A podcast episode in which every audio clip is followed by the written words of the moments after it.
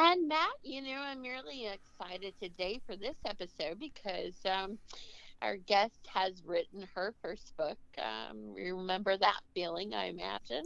I do, yeah.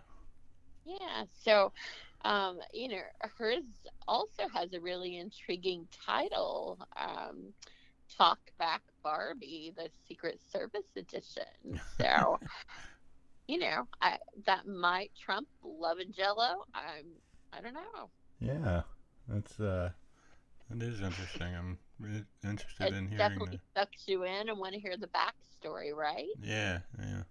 Okay, so I'm going to introduce our guest, and um, then we're going to hear all about the backstory that she has. So, um, our guest with us today is the author of Talk Back Barbie Secret Service Edition, uh, Lauren Fernandez. And Lauren, we want to welcome you to Backstory Sessions. Hi, thank you so much for having me. I'm really excited to be here. Well, uh, we are so happy to have you and to hear this backstory. Um, when I first read the title, I was thinking, um, you know, like Reese Witherspoon, Elle Woods, and Legally Blonde. Uh, you know, that kind of image came to my mind. So, um, Yeah.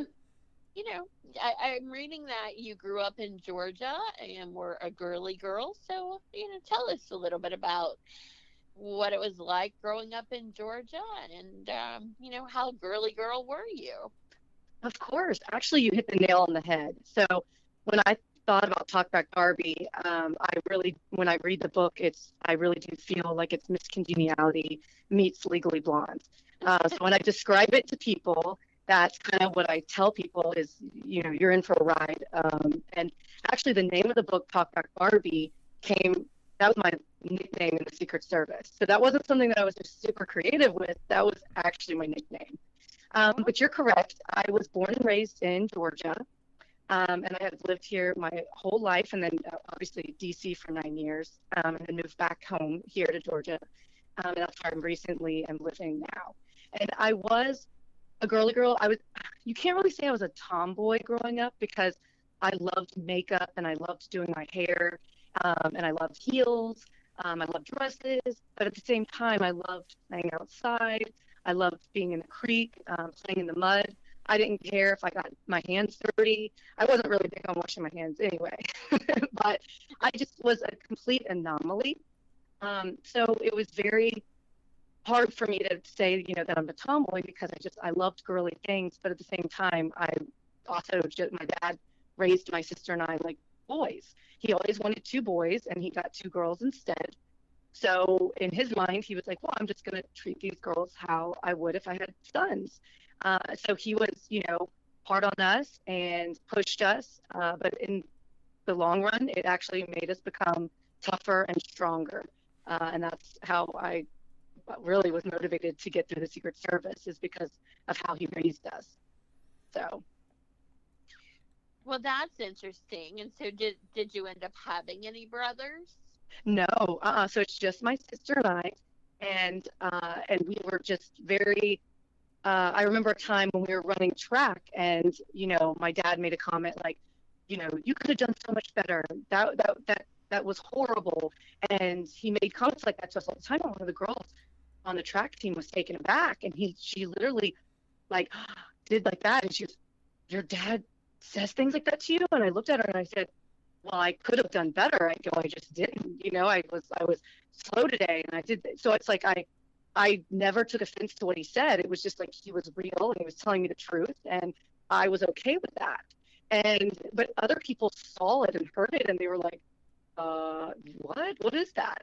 And and then that this person, you know, on the other hand, was her, their parents were encouraging them to continue running, even though they were, you know, last place all the time and weren't very good athletes. And so I saw it from both sides where I was like, well, I, I don't really want to be that person out there continuing to push myself but be humiliated. You know, I'd rather keep pushing myself to be better every single time I get out there. And so that's kind of the motivation I have uh, even to this day. Uh, so, when you were in high school, did you have um, several ideas of what career path you were going to go down? Yeah, I mean, I went down, you know, I kind of decided I wanted to be a vet because I've always absolutely loved animals and I still to this day love animals. Um, but once I discovered I had to put animals to sleep, uh, I was like, no, I, am not going to be able to do that. Now that I'm older, I think I could look back and uh, handle that. But at that time, I I just didn't think I could handle it. So by age 10, I wanted to be an FBI agent. That was my dream. That was my goal. Um, I had my mind set, and there was no changing it. So from then on out, I watched every FBI, law enforcement, federal law enforcement show there was on TV. I read book after book uh, about the federal law, enfor- law enforcement, what it took to get into law enforcement. Um, I talked to cops all the time. I did intern internships um, during my while I was at college. Uh, I was just set, and that was my goal. I mean, I was driven to become an FBI agent, uh, and so ever since 10 years old, that was just my dream and my goal. Uh, and I wanted to do the violent crimes unit. So, yeah, I know it's like it's a different mindset, that's for sure. So, did your friends, um, you know, so, I'm guessing like, you know, early on, a lot of people want to be all these, you know, cool sounding things, but uh, then as they get older, it's kind of like, you know, did they really think you would go down that path?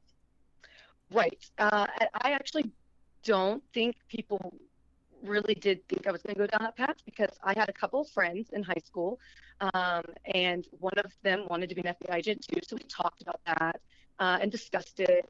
And of course, he went a whole different path. Um, and I met a girl in college who, same thing, she wanted to be an FBI agent. She did not go down that route in the slightest. Uh, she actually was just a stay-at-home mom, and so I was the only one I feel like that I spoke to that when we talked about it, I set out and I never changed my mind. And that's something that says a lot about my personality. Um, I'm very determined. So when I set my mind to something, I really give it my all and I, I set out to accomplish those goals and those dreams, whether even if they change slightly. I'm always trying to do whatever I have my mind set on. Um, so if I'm not, if my heart's not fully in it, it's very hard for me to give it 110%. That's why when I'm passionate about something and I love something, I give it my all. Uh, and it just is, that's just my personality. So, what um, skills or traits did you find in yourself that uh, you feel, you know, make a good FBI agent? Uh, determination, the, the strength, um, not just physical strength, even though you need a lot of that. Uh, it's emotional strength. That's a really, really big one. And I've always been emotionally very, very strong. I was the type of person that could keep in my tears. I could not cry. Like I'm getting in trouble at school. And I mean, I am like, you know, you, you know, when you're about to cry, you feel it in your throat and your eyes start, you know, tearing up. And I would get to all that that point, but I would hold it in until I got into the car with my mom, and then I would just burst out crying. So I was just very, I was very um, strong, even in high school. So you go through something like Secret Service training, and you discover so much more about yourself that you never even knew existed. Things that you have to dig so deep that you're like, uh, I mean, I'm sure you know if anybody talked to who's gone through military training, it's very similar, um, where just the constant training and the camaraderie with your team and your class, you just you you have a bond that you can't really describe because you go through things that not many people have gone through before.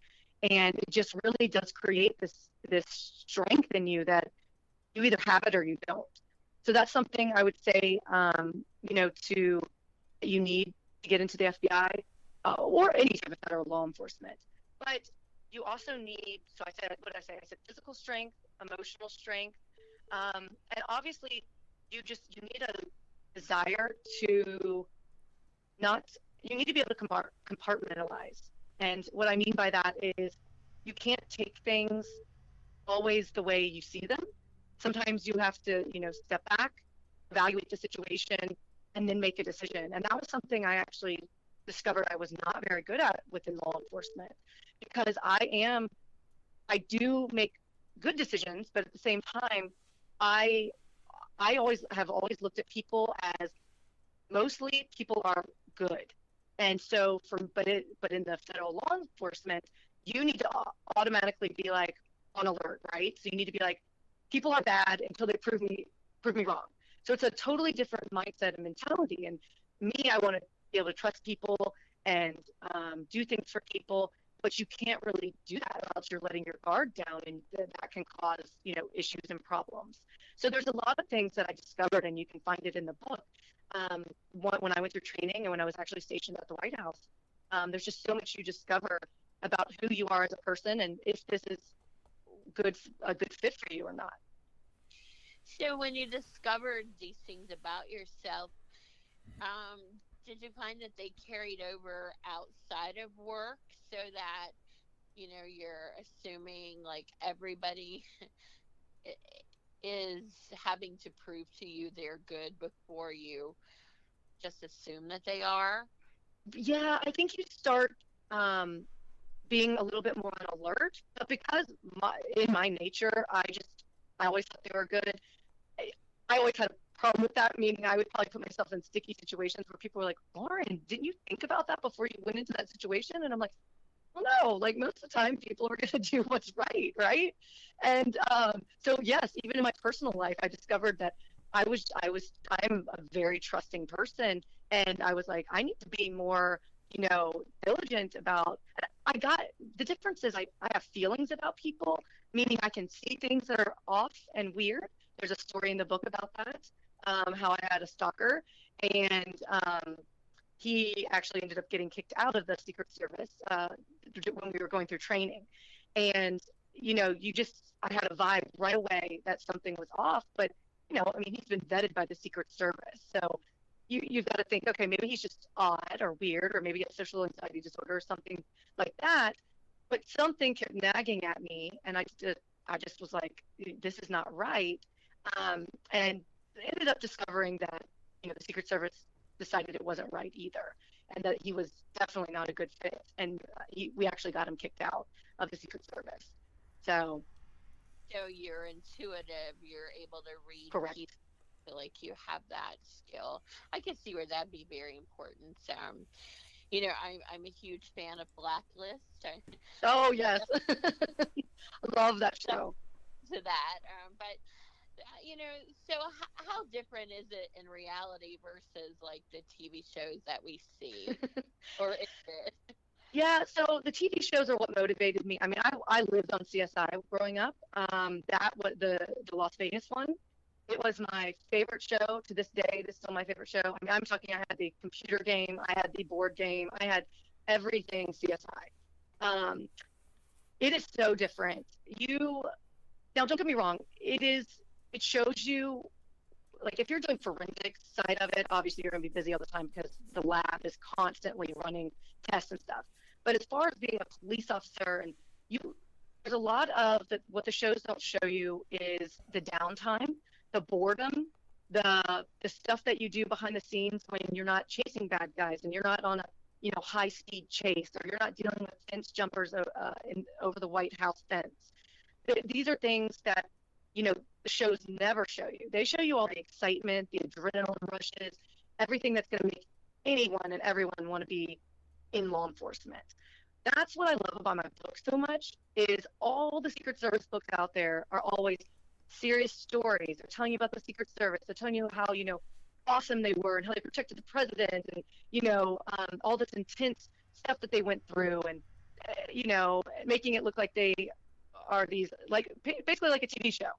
But in reality, my book shows the complete opposite side of that. So my book shows you the boredom, the pranks we played on each other, the stuff we went through when we had nothing else to do, you know, the free time that we had at FLETC and what we did to each other. I mean, just tortured each other, you know.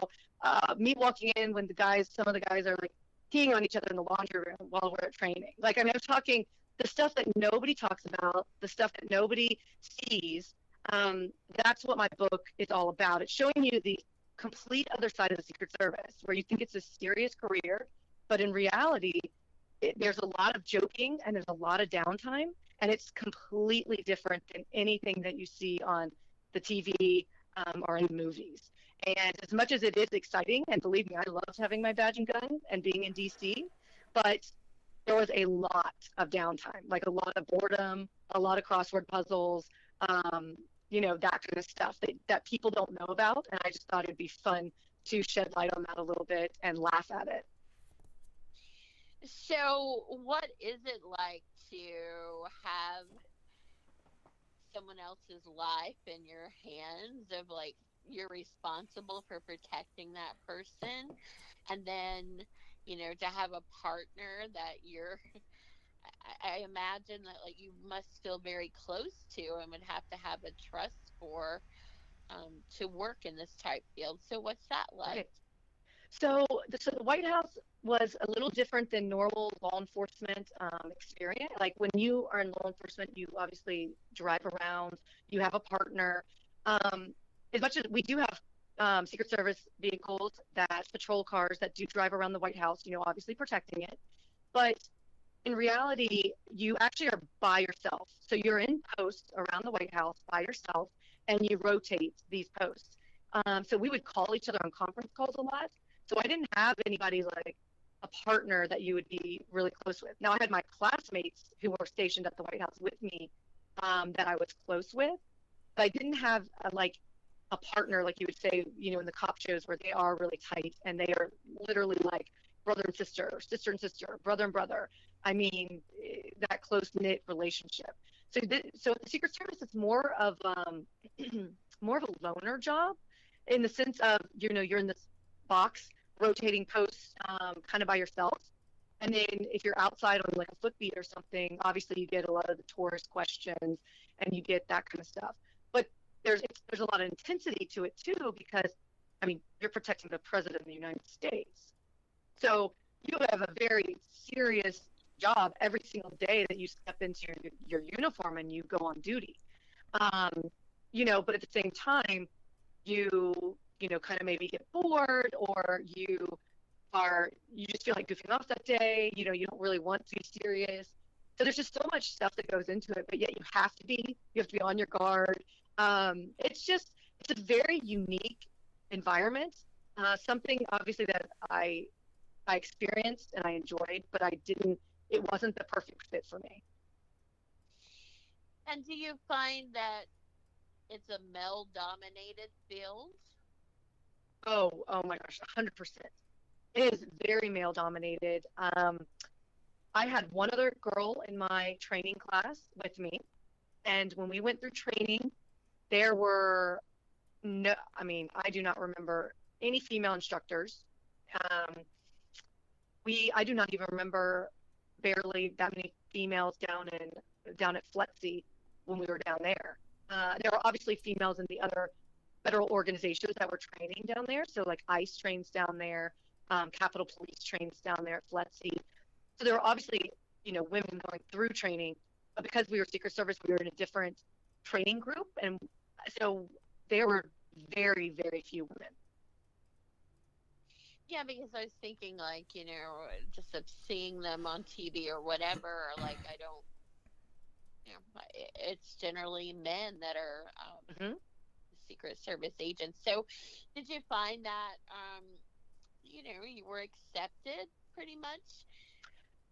No. So, that's kind of when I talk about my background in college, going through the book, and then I talk about when I actually get through all the process of, you know, the polygraph and everything, and I am accepted into the Secret Service. Well, the minute I walked onto the campus, I mean, this technician had it out for me. I mean, he literally, what he looked at me and he was like, "She's not cut out to be Secret Service um, uniform division. She's not. She's not going to make it through." And I mean, he had me stereotyped from the very beginning and immediately put me up against the biggest guy in the class. He put me in situations that nobody else had to be put in uh, because he was literally trying to fail me. And I, thank goodness, figured this out and was able to dig down deep and try to get that inner my inner self that I I didn't want to come out, but I had to because you know if I didn't successfully go through get through training and graduate, um, you know I wasn't going to be the Secret Service.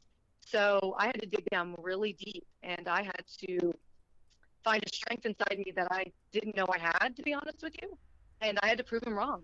And I had to prove to him that, you know what, I don't care what you think about me. You can think I'm just because I walked in with two pink Vera Bradley bags to training does not mean you can discriminate against me. so I and I proved him wrong, and I, I he put me in some of the toughest situations. He made me write memo after memo, um, and I, you know, I, I graduated. So I definitely think that there, I, because most of the girls, and I don't, I, I don't want to say anything rude or mean, but most of the girls are um, more they're they're bigger and stronger. They you know don't really like to wear makeup. Um, they they were just the polar complete opposite of me, right. and um, so I was I was an anomaly, and I really stood out. And I think that for them, they they didn't like that. They you know, and I also I wasn't very good at just saying yes sir, no sir, and it was a military environment, so that that's not a good thing because I'm the type of person I, I've always thought for myself. So you tell me to do something, but if I'm questioning it, I'm going to think through that and be like, I don't understand why this, why that. And they despised that. That was something they just wanted me to say yes or no, sir. And I, I was horrible at that. I, I would always question things. And I just, because I was, I wanted to know the right answer, not just what I'm being told. And uh, so it was just a lot of that kind of stuff that I was constantly being thrown under the bus um, and writing memos and all that just because of who I was. So. Well, did you ever come close to quitting and saying, you know, I can't handle this? You know, I don't think I don't think that ever really went through my head that it was an option to quit. Right. I mean, once I had gone through the vetting process, I mean, I had to apply nine months before college ended. So, I mean, I'm doing this application process that takes days and hours and putting all this information together. And I just, and once I went through the polygraph, which is, you know, hell on earth, and you have to go through background checks and these in, intensive um, questioning that you have to go through, and you have to go through this testing. And I don't think quitting was ever an option. I think I wanted to prove to my family, I wanted to prove to my, you know, my well, my husband, but my fiance at the time, I wanted to prove to everybody that I could do it, that I had set out to be an FBI agent, and even though was, this is the Secret Service, I was going to do it. So when you did make it, did the mean technician person, um, did you see them again? So I did not ever see him again, but he did see me at graduation. Um, and in the book, he I actually quote what he said to me, and he basically said, you know, congratulations. He's like, you did it, and he he literally said, I never thought you would make it this far. You know, I never thought you would make it to this point. I mean, and I. I mean, it was a backhanded compliment, but hey, I was really excited to hear that. For me, I was like, oh, yes, like win, win, win. But in reality, you know, that was really, he slapped me in the face just again when I'm leaving. So it's all how you look at it. I decided if I look at everything in a positive light, anything can look really good. So. Well, I'm thinking it definitely showed him, you know, mm-hmm. that he was wrong to That's uh, right. to assume something about you just based on the way you looked. Yep. Um, so, and that's why I think the book is just so important because I think it just shows that I know all these people, you know, in the world, we just we have all these stereotypes and we have so much going on that it's like we don't. I feel like if we don't, we can disprove those stereotypes by being like, hey, look what you thought of me. You know, you thought I was this dumb bimbo blonde, and guess what? I wasn't. I proved you wrong. I was strong. I was tough. I graduated. Um, there's something inside you that just clicks and you're just you're so happy and you're so proud of yourself because they put you down constantly they try to basically discriminate against you and you're but you prove them wrong and so i i feel like it's just it's so much so empowering especially for women men even if even if they're in an environment that you know, where they feel like they're being discouraged or look, you know, being taunted or anything like that. Um, just being tough and, and withstanding and getting through it and proving yourself, I think is just, I don't know. Looking back, I think that was one of my biggest accomplishments. It's just proving to him that I could do what I, I did. So, what made you want to write the book? Um, this is your first book, is that correct? And that is correct. Yes. Okay. It is my first book. Um, so, gosh, how many years ago was it? I think it was a, probably maybe five years ago. My dad just was like, Lauren, you have a really unique background. You need to write a book. He's like, you know, you just have a lot of stuff that you've you've gone through, and you should do this. I'm like laughing at him. I'm like, Dad, I can't write. I'm not going to be able to do this. No one's going to care. Um, and he, he mentioned it a few more times, and then he dropped it. Um, I, it was a year, almost a year and a half ago, uh, when I, I we were down in Florida, Naples, Florida, and I was down there with my parents and my son, and I we were just talking, and I had some downtime. And I was like, I think I'm gonna write the book that we always talked about, Dad. And he's like, okay, whatever. Like, you know, he didn't really believe me because he had told me like five years before to write it, and he was like, whatever. And I just started typing. I mean, every memory, every thought, every story, and I didn't stop.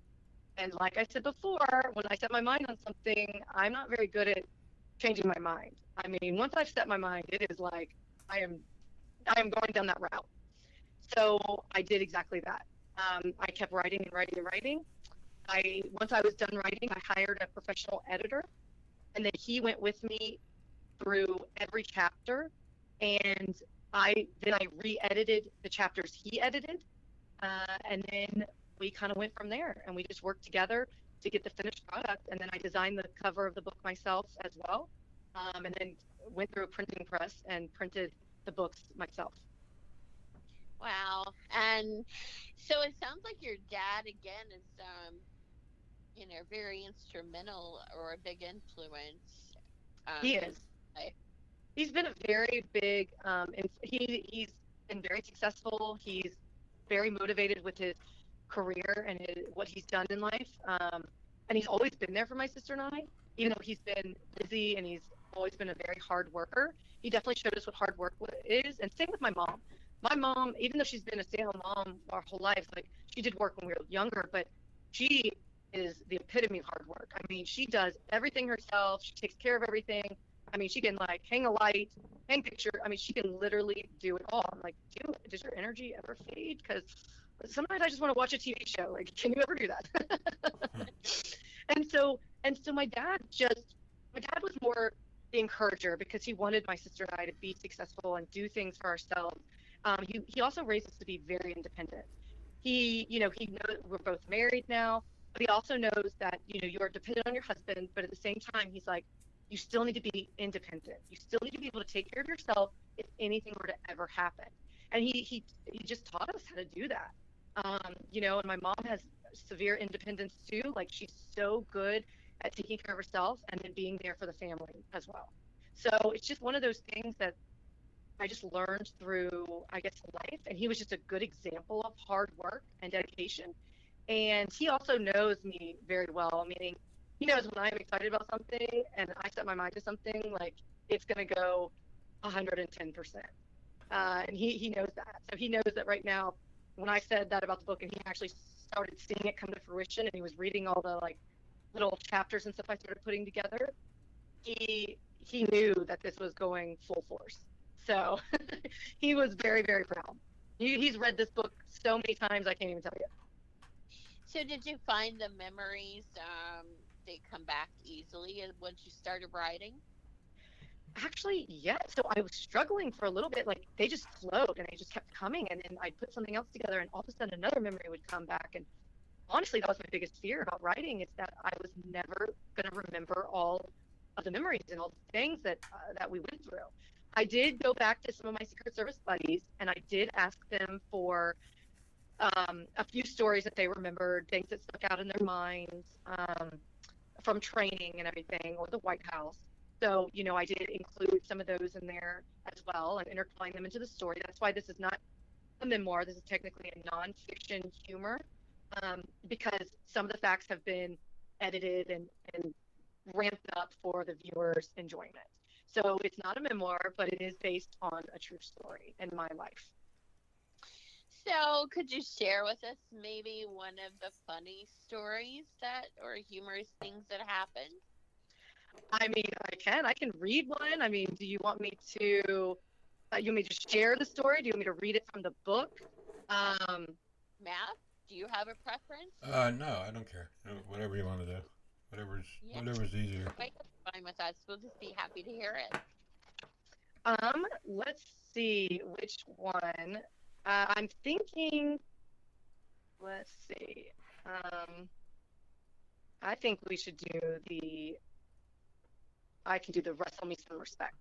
So this is about the technician who put me up against everybody in the class, and obviously he put me against the biggest guy in the class. But then this time, this was a scenario where you had to get through the situation, um, and if you did not pass and do your mat training and all that correctly, then you would not graduate. So I can read this chapter. It's only it's a, just a couple pages. Is that okay with you? Or Yeah, that's fine.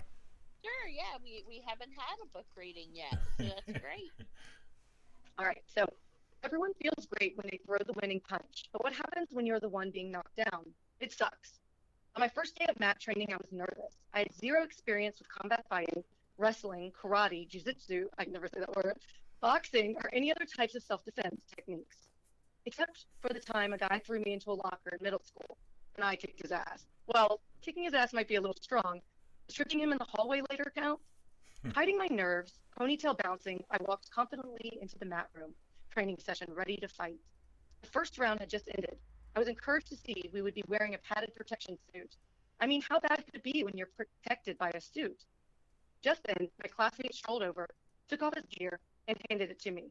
Here you go, Leslie, he said. On the outside stood an empowered woman, grabbing the suit and putting it on. But on the inside, I was gagging, about to throw up.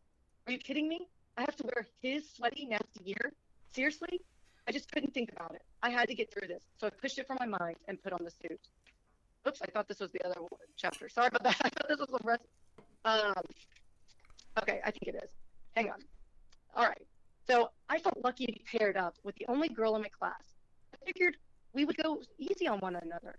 You know, help a sister out. Until I learned she had come from a four year term with the Army, while I came straight from college. She had done karate at a younger age, and well, I was just a runner. And it turned out she was one mean girl. We stood there in full sweaty gear, hands up, feet planted firm, waiting for the instructor to yell, go. The second those two letters left his mouth, the mean girl threw the, an uppercut to my face. I could feel my neck crack and my teeth slam together, even through the mask. She blocked every punch I threw, and every punch she threw, I blocked none. I was getting slaughtered and wasn't liking it one bit. I felt I had I felt bad punching my classmate, especially another girl. But then I was knocked down and the round was over. Furious, I grabbed some water and rested. My mind was racing. If I wanted to earn that badge and gun, my aim would have to get better, my punches harder, and my mind stronger. On to round two. Immediately, the instructor said, Go. I threw a cross punch, knocking the mean girl's head back, quickly followed by an uppercut straight into her chin.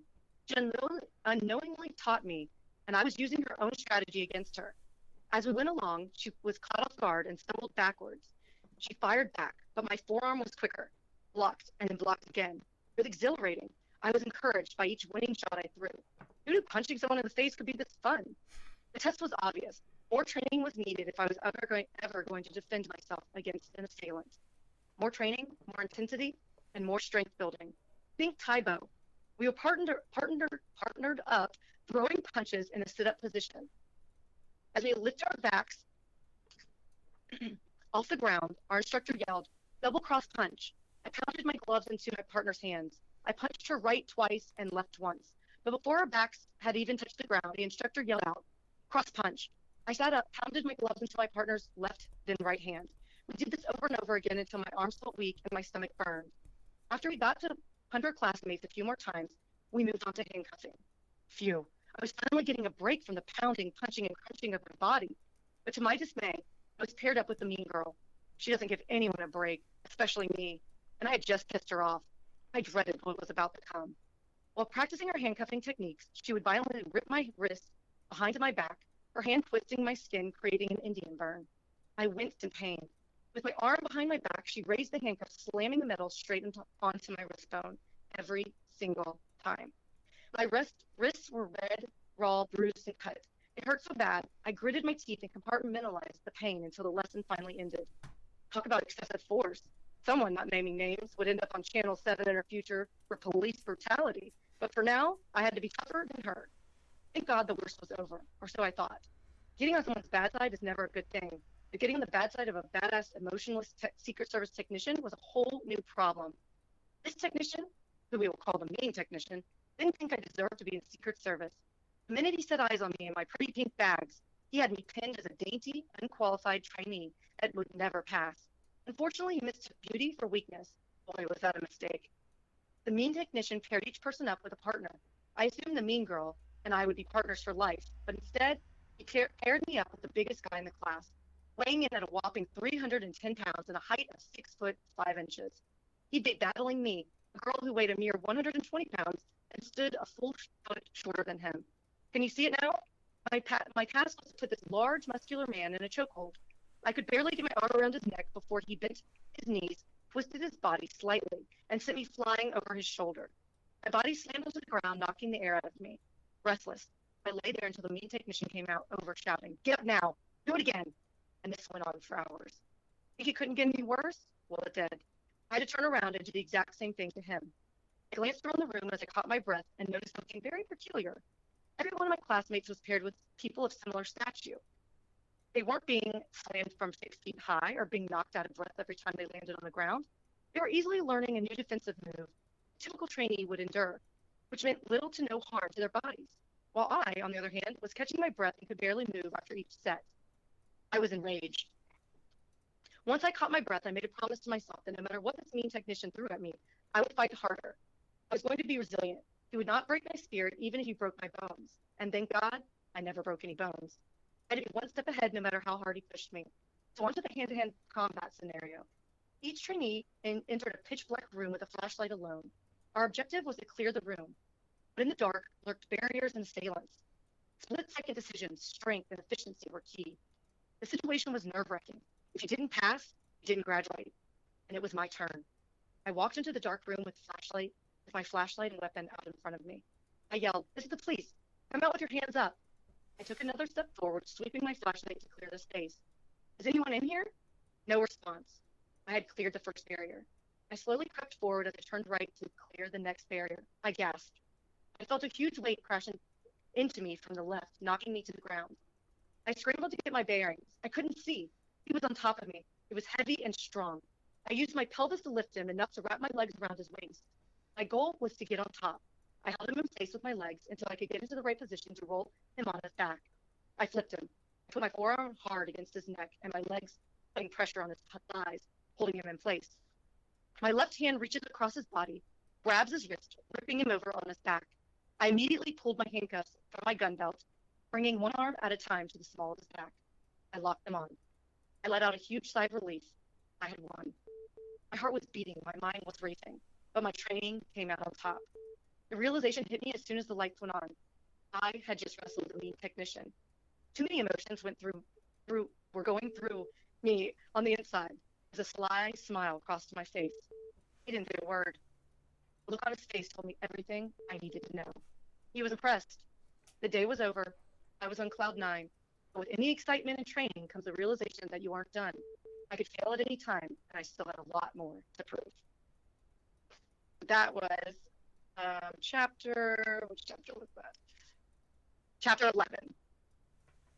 Wow, that's um really like makes you feel right there in that moment with you, and I can only imagine how good that must have felt. It did. Uh, yeah, that high, and and I felt like that chapter really helped describe um, everything we've kind of talked about through this podcast about like you know overcoming those obstacles and proving yourself and digging deep within yourself. I mean, even the girl was against me, um, as you could see in that chapter.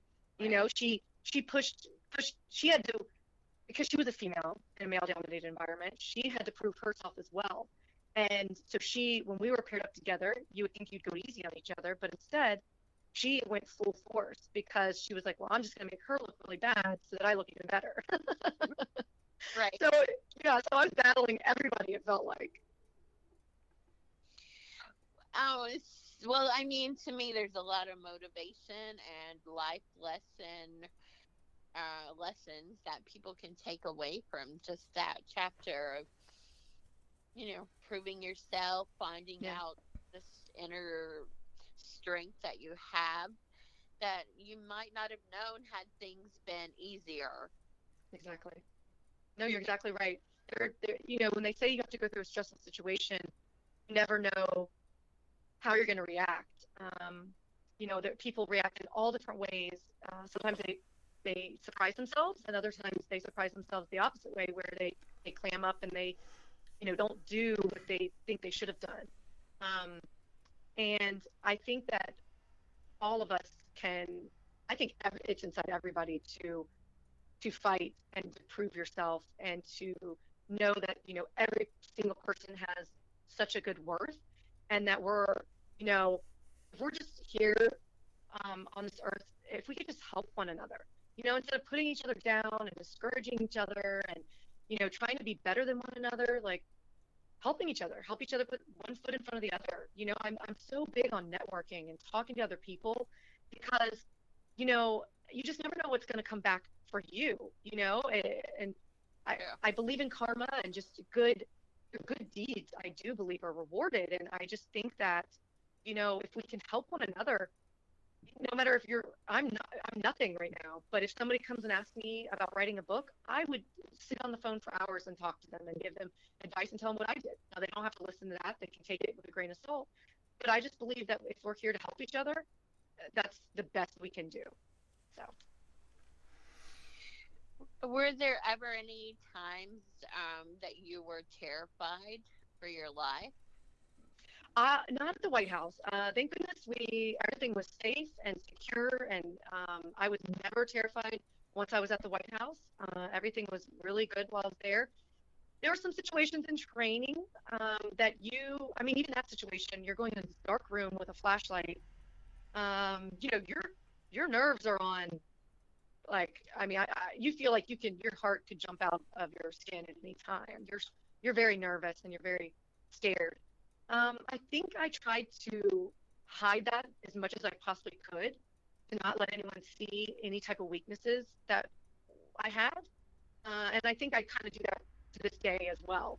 I'm very good at hiding weaknesses and hiding things, and I'm like, okay, I'll deal with that later.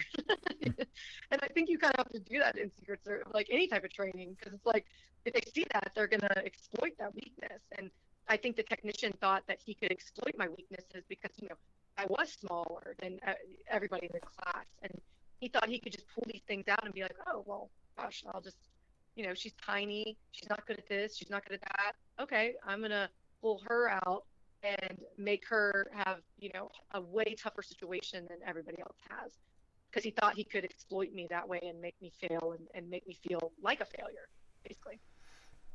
Wow. So a poker face you would have to have for all of this. I That's think. right. Yes. Even if you're you're shaking and you're nervous inside, that's exactly. It's a it's that poker face mentality, and then you can, and then it's like, okay, I'll deal with this later. Just get through this situation and be as tough as you can right now. Wow, Matt, what do you think about all of this? There's a lot of good, uh, a lot of good lessons to be learned there, and uh, you know, seems like you went through a lot of. Uh, uh, you learned a lot about yourself going through the training, and uh, you know, it's pretty interesting. I do have one do. question. I do have one question Yeah. though. Um, when you got out of training, you were talking about how the technician, uh, you know, how he, um, you know, kind of Maybe a backhanded compliment. well, no, how he kind of singled you out through training, and I was just wondering, like, when you got out of training, I mean, how different was it? Like, were was everybody supportive, or did you still find that there were still guys who were kind of like, uh, you know, a woman doing this job and that sort of So thing? my classmates were completely supportive. Now, I was young, so I was 23 when I was in the Secret Service. So I was young, I was naive. I mean, obviously, I hadn't even experienced the world really. This was my first career out Right. of college. So I, they played practice. They supported me and loved me, obviously, but they put they pulled practical jokes on me all of the time. they, you know, so I was the butt of all their jokes, even when I was at the White House. Um, but they but they didn't discriminate discriminate against me like the main technician did. He had it out for me from the way beginning. Right. Once you got through training and you got to the White House, it didn't that didn't happen as much. Um, I kind of the stories are in the book, but I kind of got myself into trouble. I did situation I did things that were just kind of stupid, and you would think that anyone in the right mind would not do that, but I did. But you know, again, it's a learning situation and a learning Right. curve for someone as naive as I was. Uh, but no, they were very supportive once I got to the White House. I didn't feel like I encountered any of the same things I did going through that I did going through training. Okay, usually, you know, well, not usually, but you always hear stories about how, you know, in a male dominated, Mhm. you know, profession like that, where they're not as Yeah. accepting of women as maybe they could be.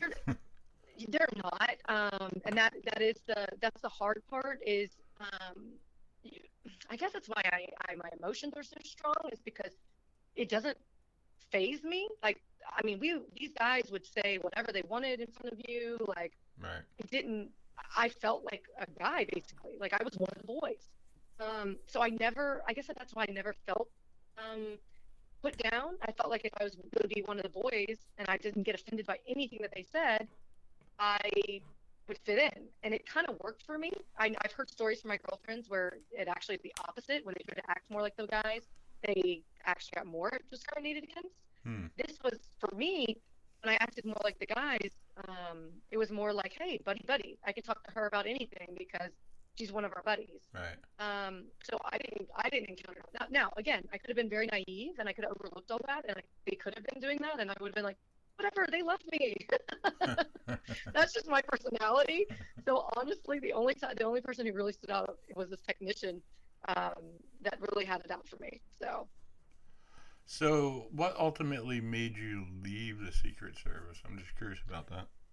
yeah, um, I was overworked, underpaid, uh, exhausted. Um, it's a lot of shift work. It's a lot of um, just you're like I told you before, you're in a box and you're rotating shifts, and then they'll call you, you know, for midnight shift, and you're barely sleeping. And Mhm. uh, I was newly married. I had just gotten married while I was in the Secret Service, actually when I was at the White House, so I'd gotten through training and everything.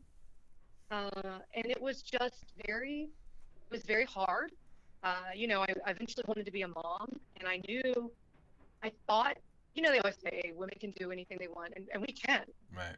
But at the same time, it is very hard. It's much, much harder for a woman to have a family and everything else being in an environment like this. And also, you know, the the affair rate and all that when you when people would travel uh, was is very high with any law enforcement career, whether Right. it's federal or just local.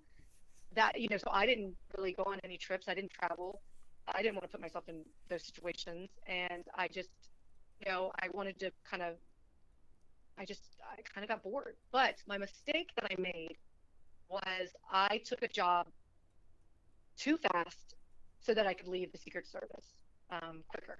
Hmm. So that was, and that story's in the book as well. but I, I, I think I may, I think I jumped the gun, and I think I, if I had just been more patient, which at 23 I don't think you're a very patient person at all. Yeah. Uh, if I had just been a little bit more patient, I think I could have waited a little bit longer and then gone straight into government consulting, which is what I ended up doing anyway. Mhm. I, you can use your, you know, I used my government um, top secret SCI clearance to do government consulting up in Virginia.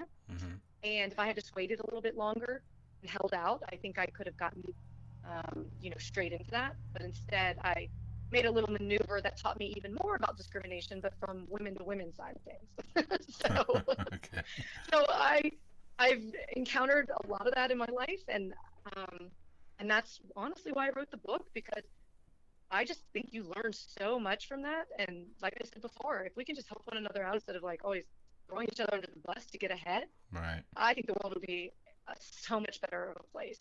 I agree. So yeah.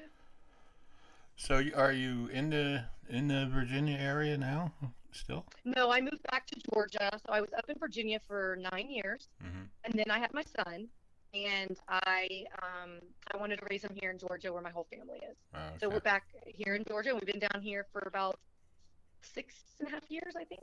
Oh, cool. Yeah, I Yeah. used I, I used to live up there too. I was in Northern Virginia for a few years in the Reston area, right outside of DC. Yeah. Oh yeah, the rest area. We were in Falls Church. We were right by Tyson's Corner Mall. Okay. Yeah. Yeah, so we were right there, and um, we loved it when we were first married. But having kids up there is a whole different ball game, and I, I wanted to raise my kid in the South. So Yeah. I was like, all right, we're moving back down home, down, back down south. It's ridiculously expensive there now. oh, we would have had to commute two hours each way easily just to afford a tiny little house. yeah. Um, and we both were very, we're both anti-commuters. We just like, we would rather live in somewhere smaller and commute the least amount of time possible. yeah. So we, I should adopt that mentality. I'm currently driving two hours one way to work. oh my goodness, oh that's a lot. Yeah. That's a lot. You're not working from home now? Uh, no, actually, we're You're back in the office? Oh, good. yeah, we're My husband's back in the office too. Yeah. yeah. I think during the whole pandemic thing, I've only been home like three weeks out of all of it. That's nice. So, see, me too. I only work part time, so uh, same thing. I was so I was able to keep a lot of normalcy. I mean, I wrote my book during the quarantine and stuff as well, and Mhm. um, but I felt like I was able to keep a normal lifestyle, which helped me mentally so much because I am a very big extrovert. I love people. I love talking to people, um, and eh, that was tough for me. Very, very tough. Yeah. So when everything got shut down and my tennis was canceled and everything, I was like, oh my gosh, what am I going to do with my life? I was like, I'll have okay, to I'm talk to my husband. Oh no. Yeah, ex- exactly. And I'm like, well, I can't be quarantined in this house with my family every day. I love them, but not that much. Oh yeah, I'm like, we're used to doing our own things and we have dinner together at night. There you go. That's yeah. you know, it's like, yeah, I'm used to having the house to myself because my kid's in school, my husband's at work, I have my three dogs and my cat. You know, Yeah. so we yeah we have a we have a lot of fun down here though. We kind of like live in the country a little bit, but yet we're close to everything. So it's the ni- best of both worlds. So what what have you um I guess what have you learned through the process of writing the book? I mean, I know like the you know just going back through all the memories and stuff you learned, you know, you learned from that and obviously learned while you're going through it, but I mean, writing a book is a huge undertaking. I mean, did it Mhm. was it like everything you thought it would be or it was really hard. I mean, there are days I I wanted to quit. Honestly, I mean, and I of course I I quitting's not in my nature, so I was like, you can't do that. But there, were, I mean, I would read, read, read, reread, edit, and to the point where I was like, I can't make this better. That's why I hired a professional editor, um, because I just knew I wasn't going to make it better just myself. right? Um, but I'll tell you, the biggest thing I learned through this book, writing this book, laughter Yeah. laughing at yourself. Um, my husband really did not want. He was like, "Are you sure you want to put this out there? Like, people are gonna think you're the dumbest person in the world. People are gonna think like you make all these mistakes that you literally are. You know, a blonde, which I am a blonde, but like, you know what I'm saying, the stereotypical blonde." And um, I, but I, I was like, "Yes, I do," because writing the book helped me figure out everything, all the mistakes and everything that I did, and all the obstacles I overcame. It helped me realize that we're all going to make mistakes. We're all going to make dumb choices in life. We're all going to veer off the path and then come back on the path. Every single person, not just me. Um, and so I think when I wrote this, it just all came to basically a head, and, and I was like, this is this is me laughing at myself hmm but allowing opening up and allowing other people to laugh with me and at me. And to me i love that because i think so many people are going to learn through this book that um, you know when we make mistakes uh, like kids you know they'll, they'll lie or they'll, they'll they'll hide something because they don't want you to know about it but in, in reality own up to it there are consequences you're going to get in trouble they hmm call the memos I wrote in the book. But when you look back 20 years, 15 years down the road, it's nothing in the scheme of things. You grew, you learned, but being able to laugh at those mistakes because and learning from those mistakes, that is what it's all about. And that's what I got from writing this book. Cool. I, I wanted people to laugh with me and at me because I think people are going to learn that it's okay to open yourself up to criticism and it's okay to open yourself up to other people. And people are going to hate. It's just part of the, but people are also going to be really complimentary and people are also going to understand and really relate to it. Yeah. And I think that's what I discovered when I was writing the book. Okay. Um, so what's next for you? I mean, you've written a book, and uh, you know you have a family, and I know you're pretty So- busy, and Yeah, I do a lot right now. Um, I'm really signing myself up for lots of podcast radio shows. mhm, Ultimately, my goal is to turn this into a Netflix series or Amazon series or some type of TV show or movie, whichever one I can do. Um, that is my ultimate goal. So I'm even talking to production companies, and I mean, I'm just I'm networking a lot. mhm. So I would that's what I would like to do, honestly. Um, I, I'm still doing book signing gigs, and I'm I'm doing a lot of that as well. Um, but ultimately, I'd like to network and figure out how I can get it on into a TV series. wow, that's awesome. Yeah. Lof- a lofty goal for sure. I mean, you know, it's uh, Oh, it is a lofty goal. I've been hearing that from everybody. Like, That's awesome, and I could see it as a Netflix series. Everyone who reads it says that, but then getting it into that person's hands is so difficult. I mean, even production people I've talked to, they're like, you know, you can have friends who can recommend you, and but you still have to like get that interview. So, right. Yeah. you know, I'm just I'm going 110 percent. It'll probably take five or ten years, but it's gonna get there. right. What does your husband think about your your goal of uh, a Netflix series and all that? He's completely supportive. I think he's over the fact that I, you know, I've already I'm an open book and I've already put myself out there. Right. um, and that everyone, you know, has been pretty complimentary about the book so far. And I think he's kind of like, that's just who she is. I mean, he's known that, but then it's like he's very, you know, more closed, and I'm very open book. So it's taken him a lot to be able to understand and accept this. Yeah. And I think, but also putting in the book that this is based on a true story, that people don't know what's fact and fiction um, in, or truth and um, yeah. yeah, fact and fiction in the book.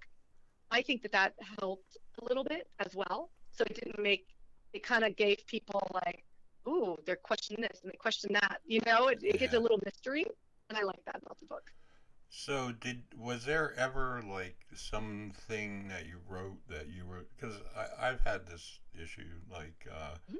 I wrote something and um, it was like well I can't say that because like there's gonna be other people who you know like Exactly. yeah Oh yeah, yeah. There's there's stuff that um, I didn't write anything too bad actually. Um, when I was talking to people at work who are completely they are not PC at all. Uh, they just say whatever's coming out of their spews out of their mouth. Um, they you know they're like you gotta put this in the book and that in the book and I'm like guys that's funny when you're talking about it here in the office. I said but I cannot put that in the book. I was like are you kidding me right now? You're even suggesting that?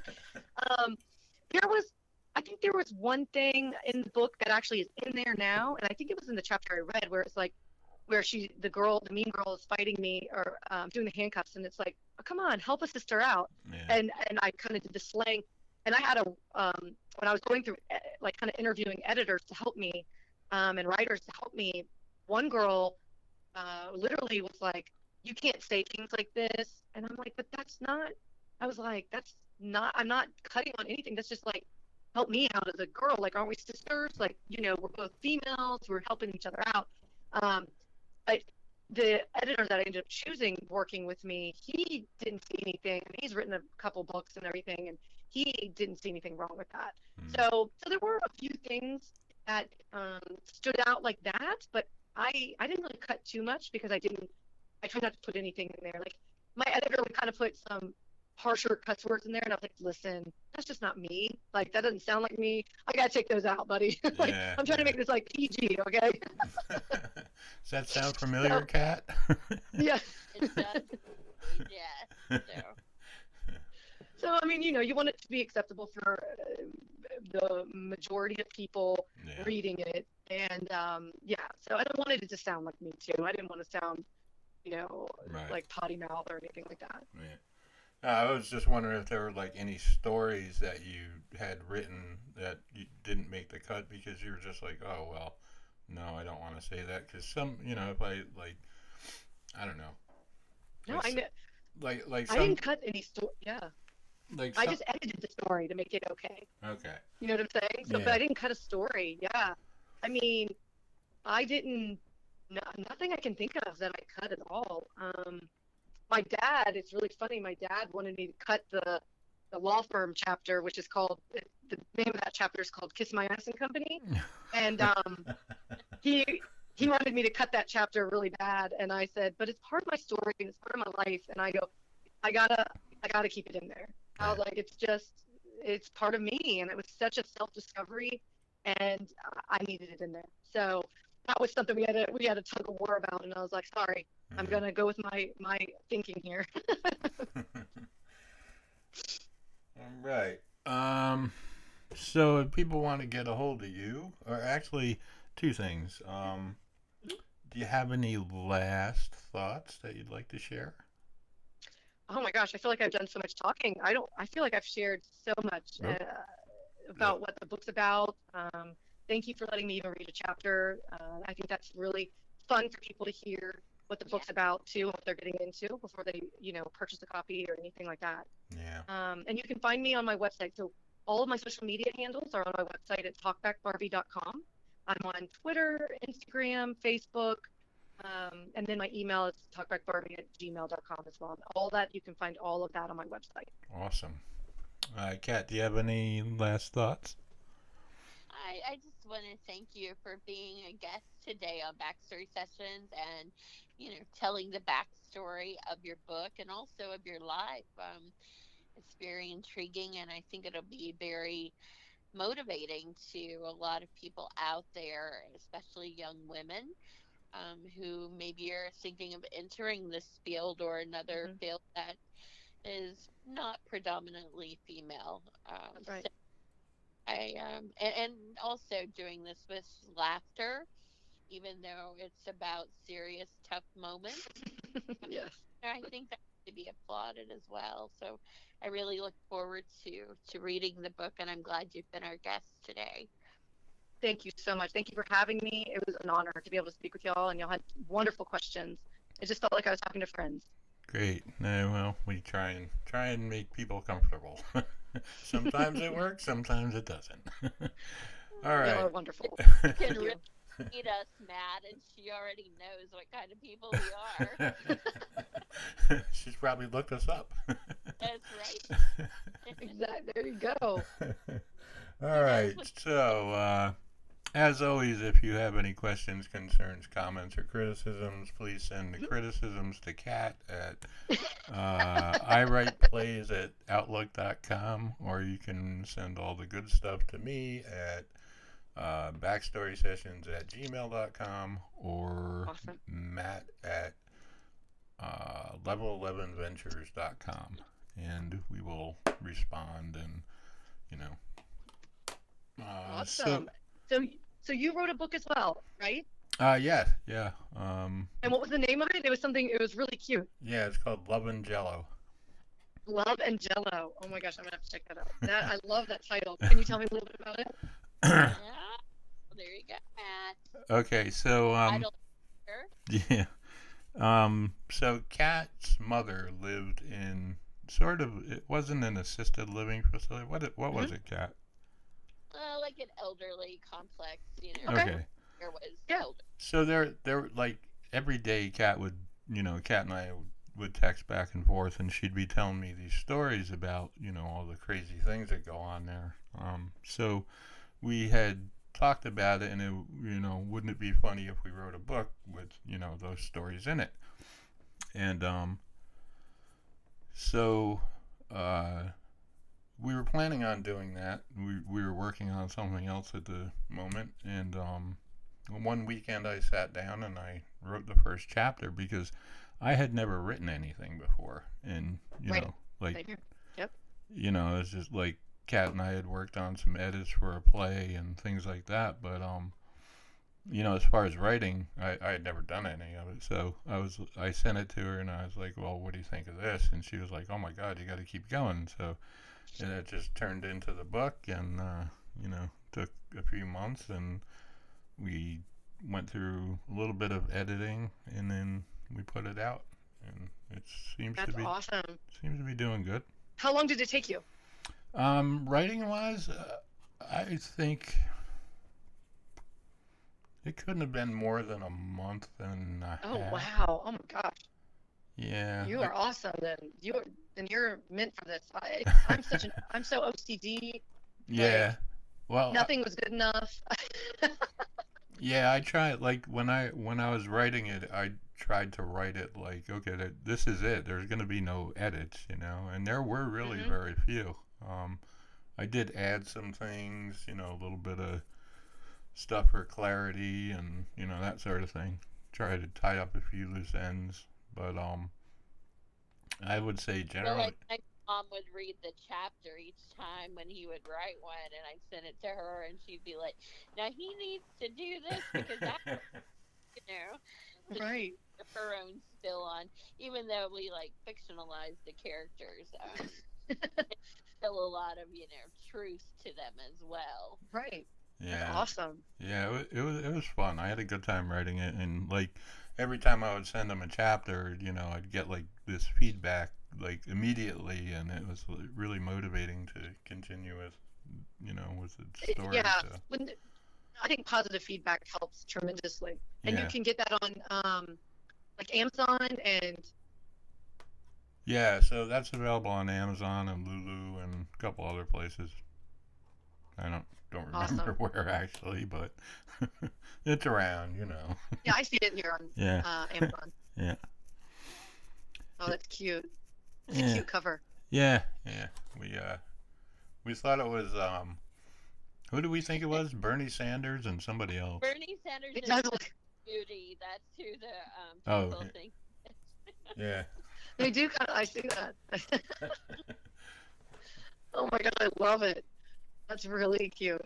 Oh well, that is well. Congratulations on that too. oh thanks. It's We a, have we it's a huge feat.